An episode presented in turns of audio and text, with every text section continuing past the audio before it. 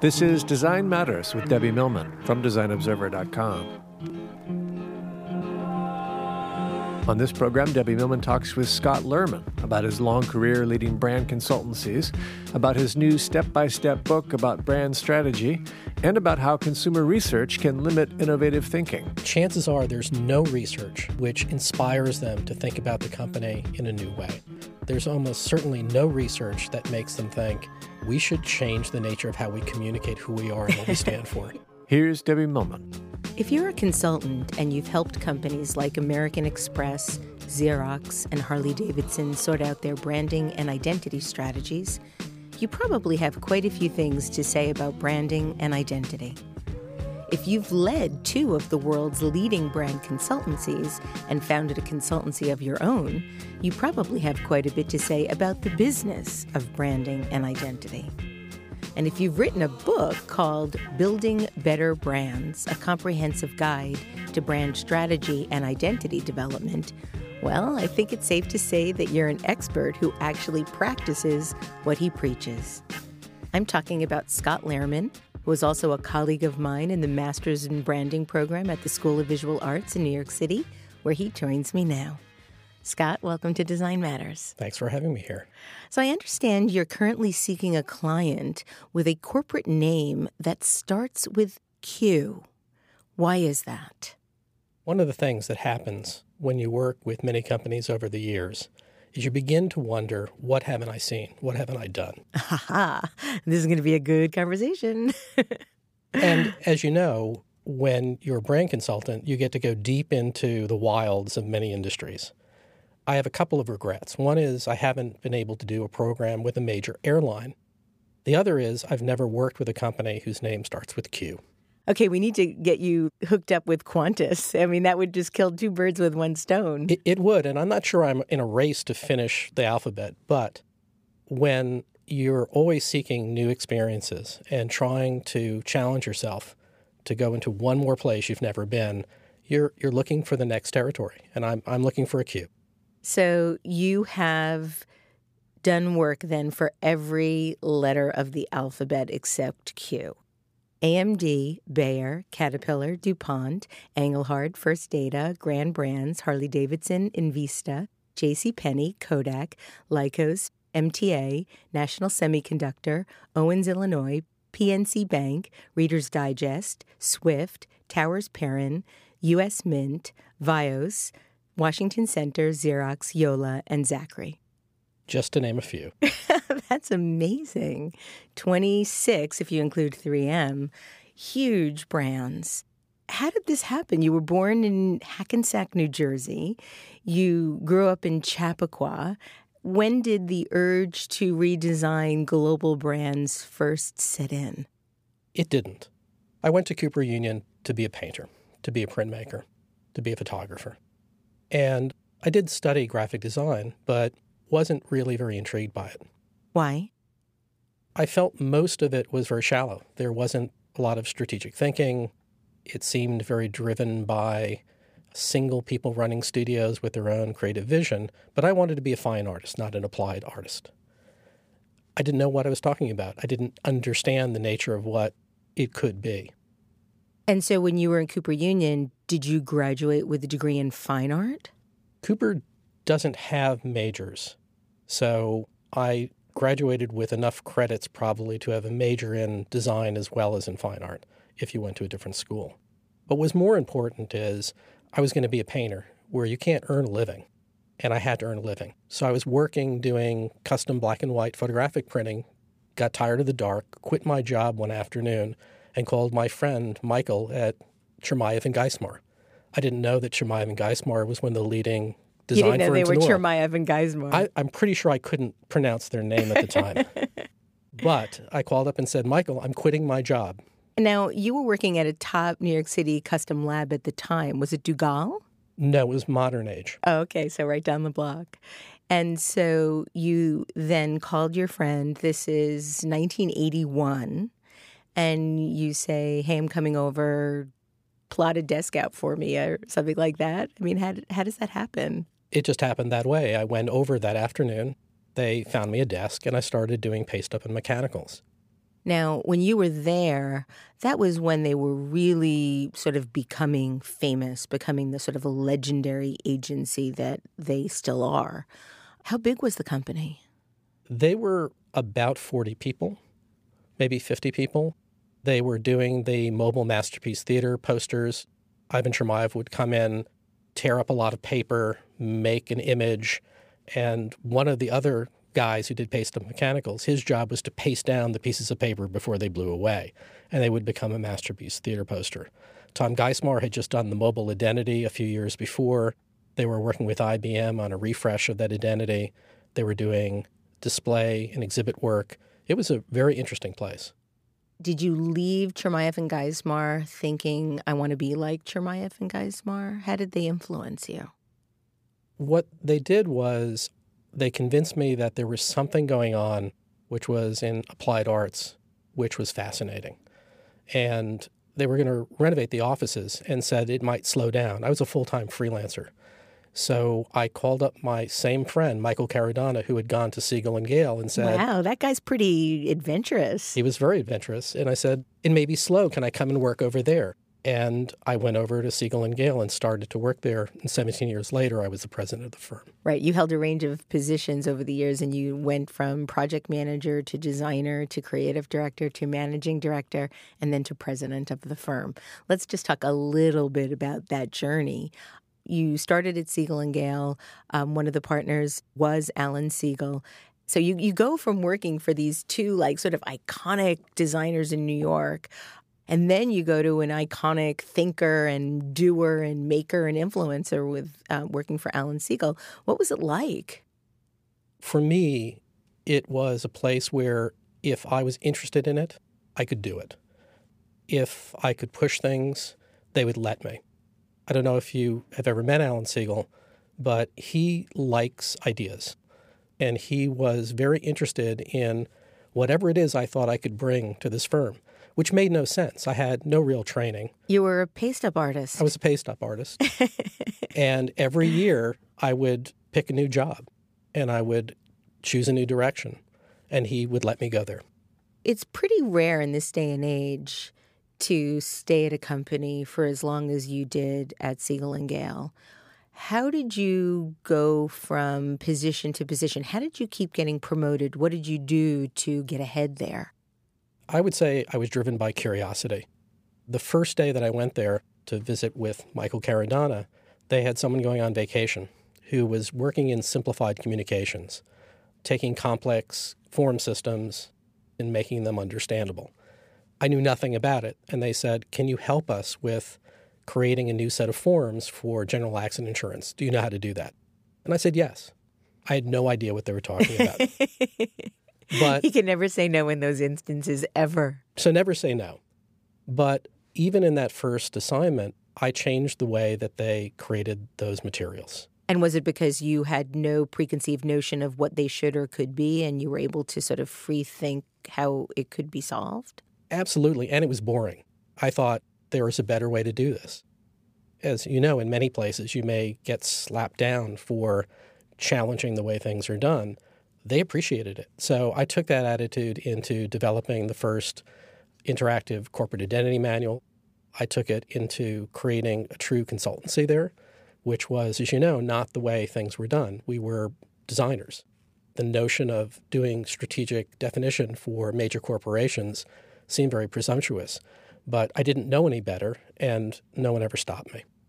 So you got to evolve a small identity company essentially into a global strategic branding firm.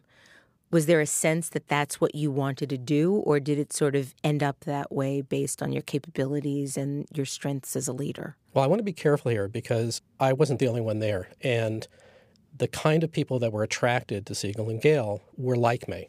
So there were many like minded, inventive people. And together we were pushing the boundaries of what could be done. So it wasn't just about what I did. The other thing that was happening was the field, as you know, in general was evolving. So we were being pushed by the changes in technology. We were being pushed as colleagues to do things. And I was allowed to do whatever I thought might advance the firm.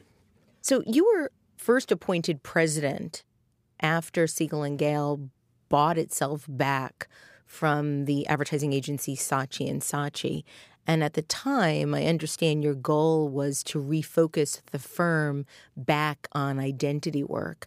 Um, first, what had it evolved to at that point, and what was it like to buy yourself back from a huge advertising agency?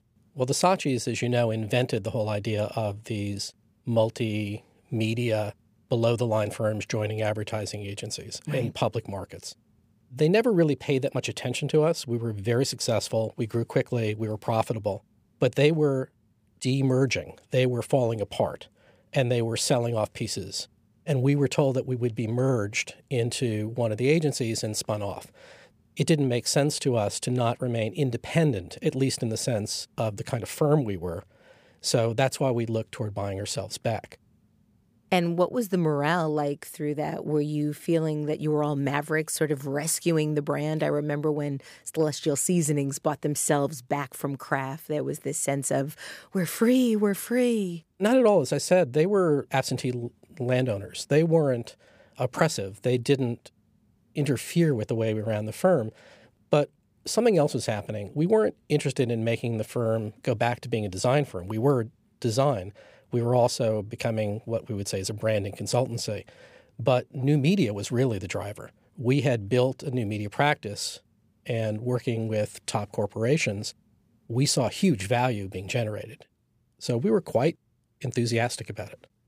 So then you left Siegel and Gale. 2001, you left Siegel and Gale and went on to become president and CEO of Enterprise IG Americas, which is now called the Brand Union where you remained until 2005. And while you were there, you helped DuPont create and spin off Invista, its $6.2 billion synthetics fibers business. How do you even begin a project like that? What's so fascinating to me about doing corporate branding is it's not about numbers of people. It isn't about brute force there were three to five people who were really the drivers of that program. This was a complex issue. DuPont was merging literally four of its businesses and then spinning them off. Why? Why did they want to do that? Is it all sort of a money game? It was money. They were all their businesses related to fibers, which are not growth businesses. So they were going to dump them and get the cash from them and then move on. But if you're a DuPonter who's been there in a founding business for 40 years, for 30 years, you're a senior leader, you're losing your identity. And we had to both give them a sense of what they could be and a pride and enthusiasm about that and make them attractive to the public markets. What makes a project like this interesting to you? It's about the place. And you may have noticed in the list you read, there are a number of companies Caterpillar, 3M, American Express, Harley Davidson these are great old brands. So I look at them as institutions, as something that we're here to be stewards of and to prepare for the future. This business was going to be sold. How did we find a voice for it? How did we create an identity that would allow it to be a great company into the next century? How did you do that?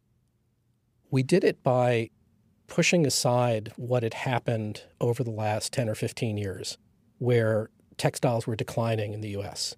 And we began to look at the nature of what they had and who they were that no one else could match. And what we found was that there was no other company who had the ability to, from the molecule that was designed by the molecular scientists, to the fibers that they could build out of those molecules, to the processes to make new kinds of fabrics and clothes and materials, to the applications that those could be used for, to the brands, whether it was Coolmax, Lycra, or Stainmaster, that no other company on earth could come close to delivering from the molecule to the marketplace. We were looking for the truth and a compelling truth within this organization that they could find their pride in and that they could sell in the marketplace.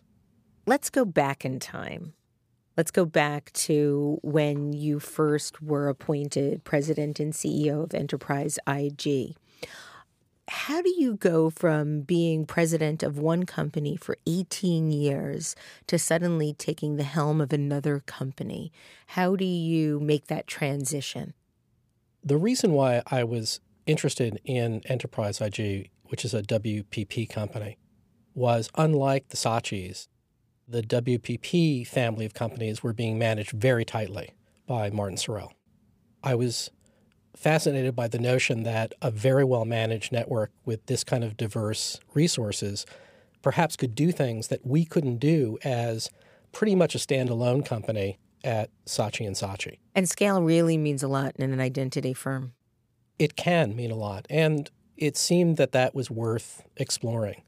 I had been through a process at Siegel and Gale where I often said to Alan Siegel that he invented the idea of corporate voice, and I helped operationalize it. So I spent a lot of time trying to figure out not just how to observe that some companies have an ability to communicate who they are and what they are and what they can do like no other, and it just works. How do you actually do that when the company can't do that naturally?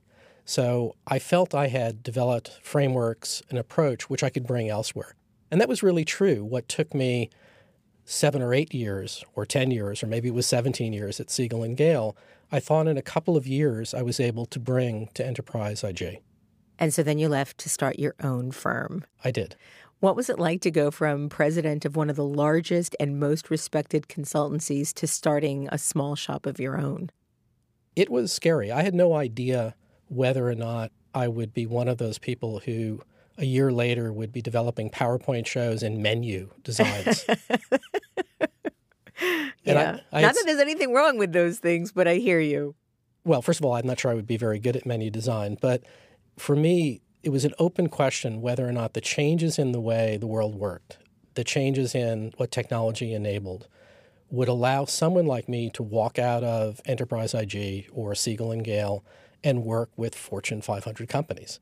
Would they accept, given their global infrastructure, someone who had himself, his partner, and various people I knew who I could work with around the world. Would that be an acceptable infrastructure for taking on the next Invista?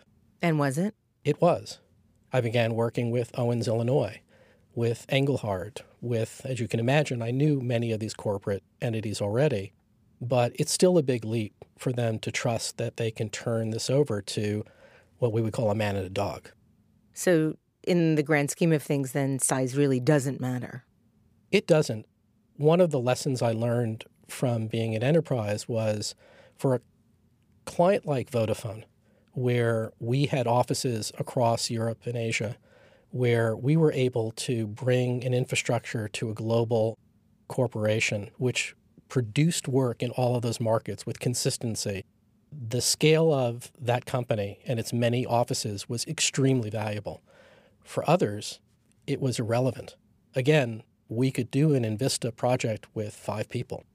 So, what difference did it make if there were all of those offices, all of that infrastructure?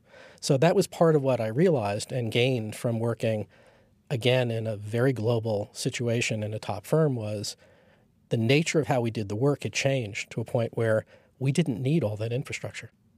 You recently published your first book, Building Better Brands, a comprehensive guide to brand strategy and identity development. And congratulations, it's really quite a marvelous book. I've read that you said that the book's purpose is to take a daunting task, the evolution or creation of a brand, and make it approachable, understandable, and successful. Do you think you've done that?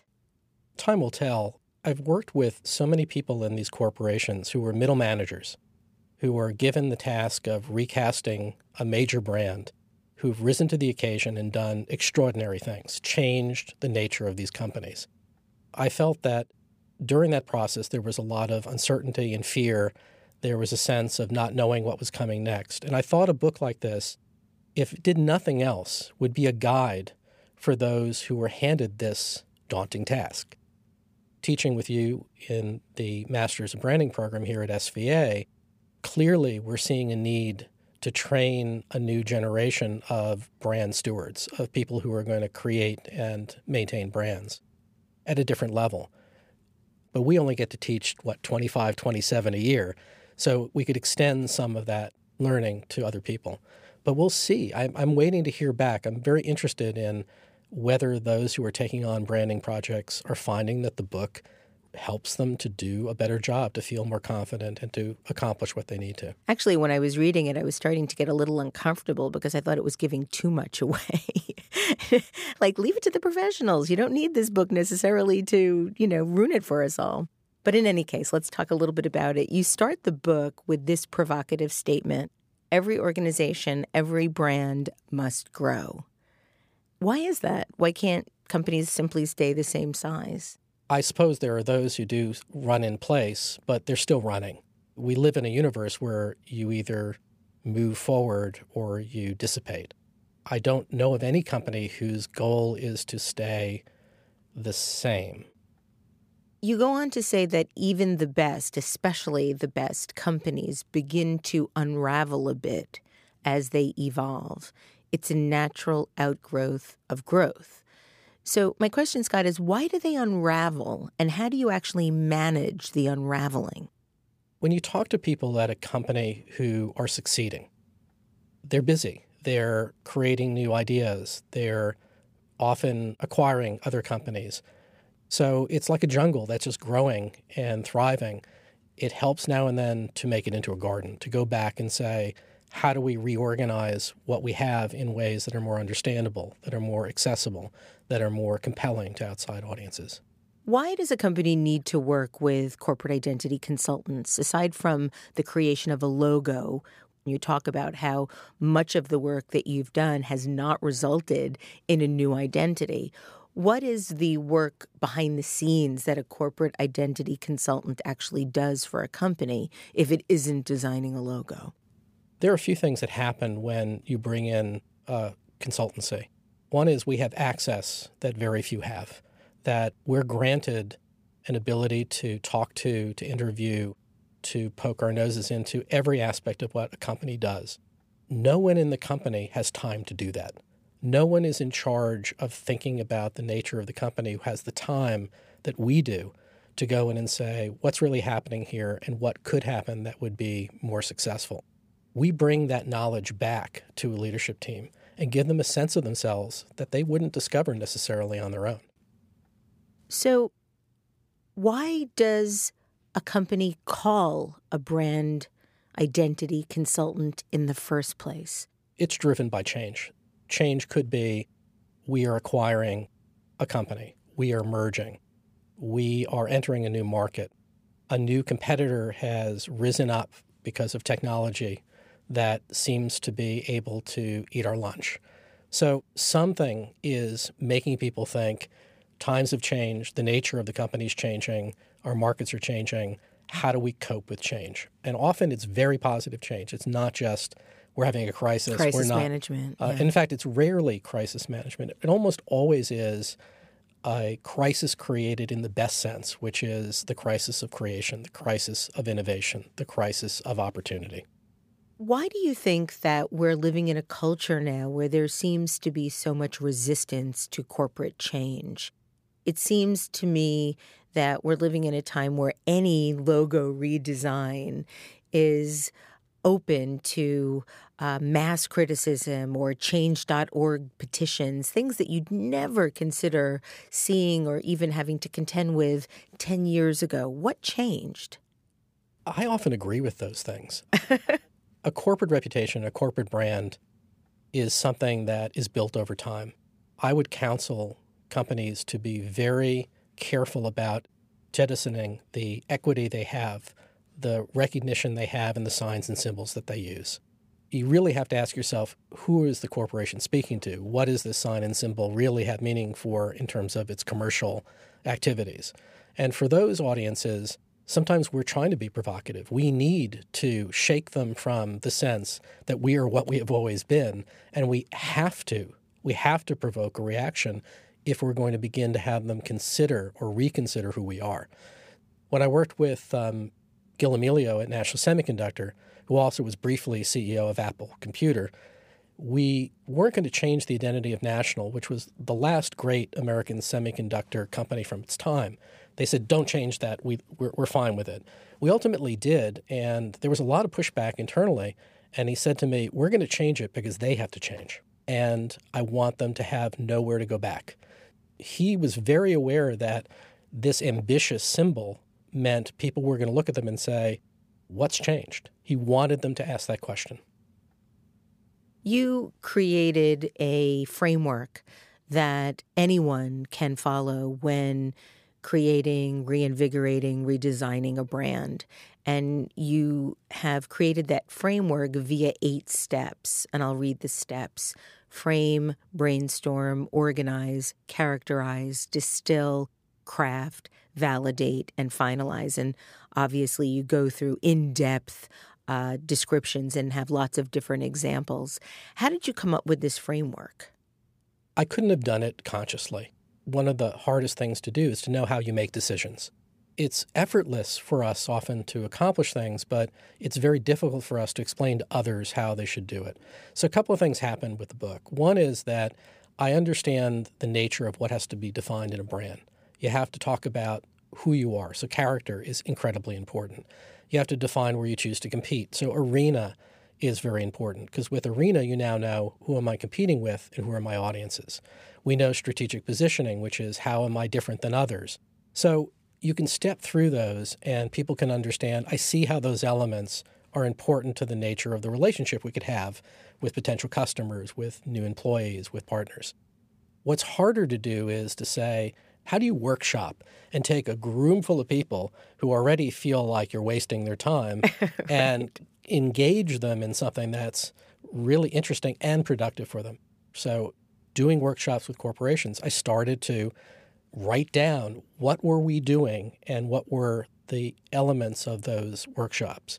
In working with the students here at SVA, it's another chance for me to say, how can I explain that step one is actually this, step two is that? So I can do it without thinking about it, but that won't help you to do it. So I spent quite a bit of time trying to dissect what was happening while we were doing what we've done dozens of times with companies in order to reach ideas that they could act on.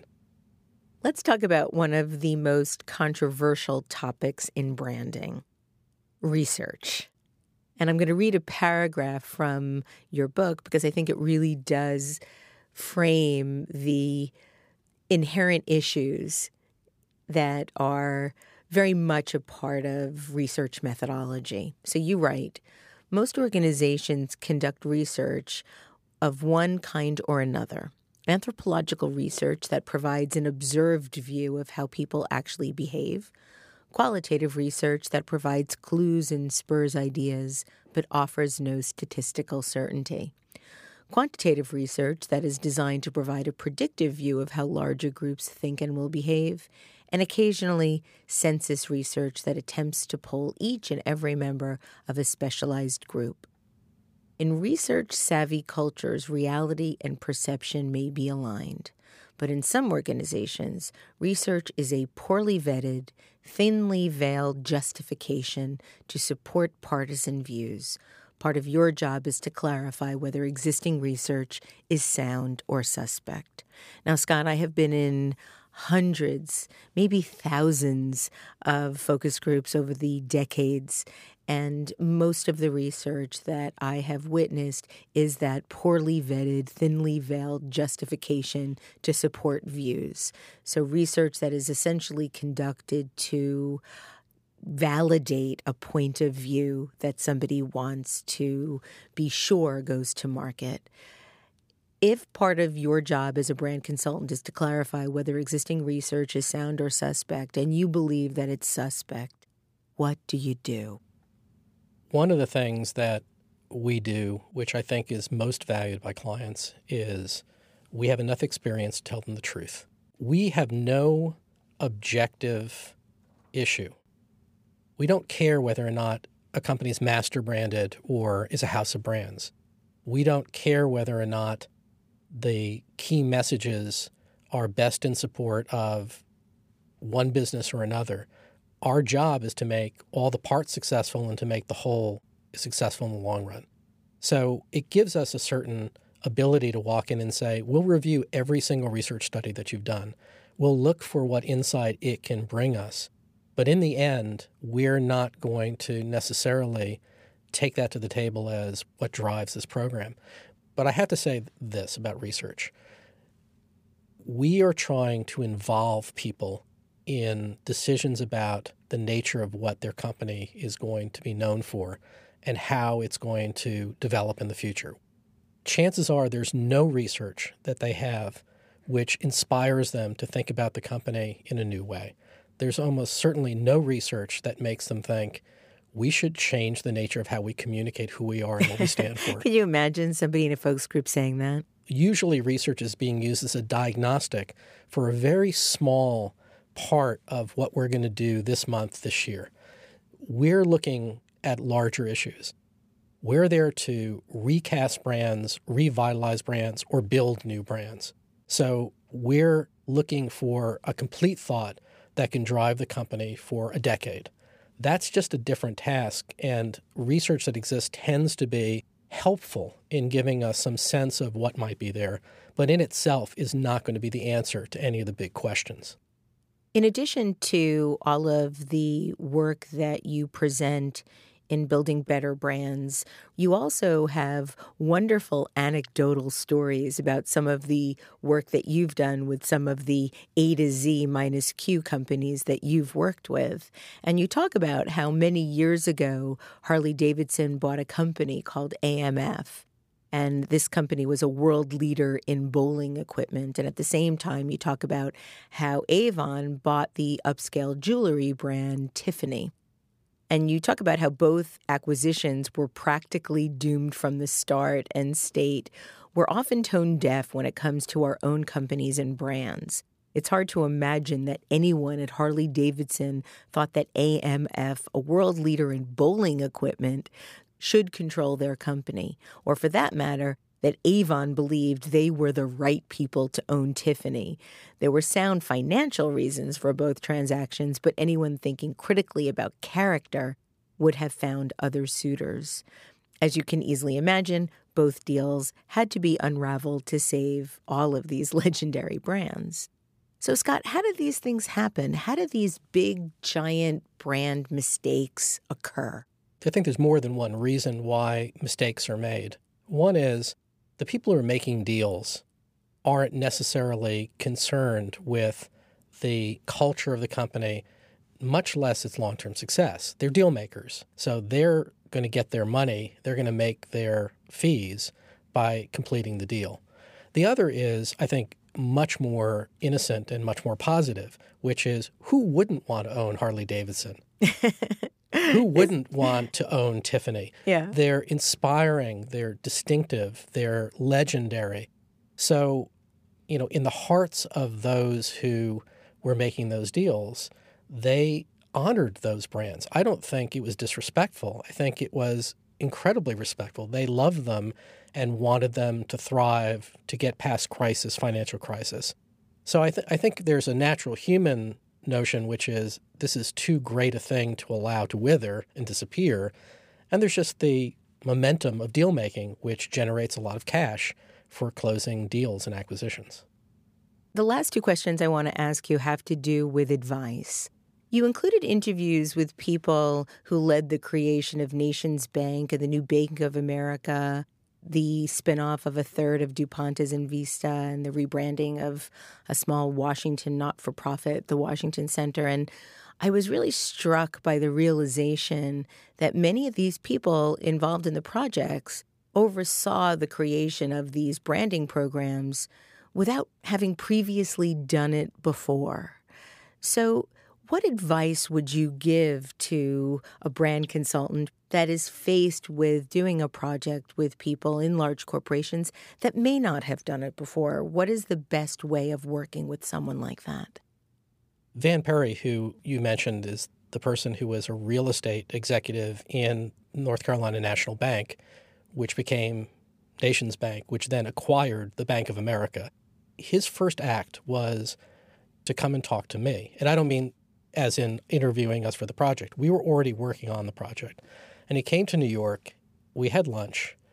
And I asked him why he was there, what he needed to understand. He said, I need to understand you because he was being given this task, which was beyond his particular skills and understanding, but that he was responsible for it. It was his company and his brand. And he wanted to make sure that we would be able to work together in a way where I would respect that.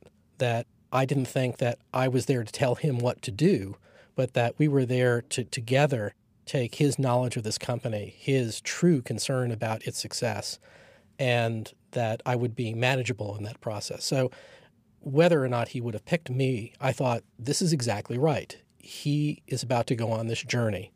Choose your traveling companions carefully. I thought that was that was a first where someone came in and said, "I'm not taking the job of running this internally until I've met the people who we've hired to help us as consultants." But what advice would you give to people like you that were faced with working with people like that, having not had that background before? I mean, this is a, a particularly successful case of somebody being open minded and sort of agile in their thinking. What about somebody that doesn't quite know that they don't know what they're doing? Well, a couple of things. I mean, you asked me earlier why I wrote the book. I wrote it for this reason is I think you need to have a sense of what's going to happen and what the process is. But just as important is take the shot. And I said this recently to someone that I'm working with who is very concerned about taking a role within their corporation which is beyond them. And what I said to her is this is an opportunity you're going to get once, maybe twice in your lifetime. You're going to get to have access to everyone at the senior level in this corporation. Take it. Talk to them, listen to them, do your best. Why wouldn't you take this chance? Because what does happen is if you're smart and if you listen and if you choose the right traveling companions and you succeed, you will never go back to what you did before. So, my last question is this What advice would you give a designer or a creative person looking to get involved in the world of branding? It's not about design.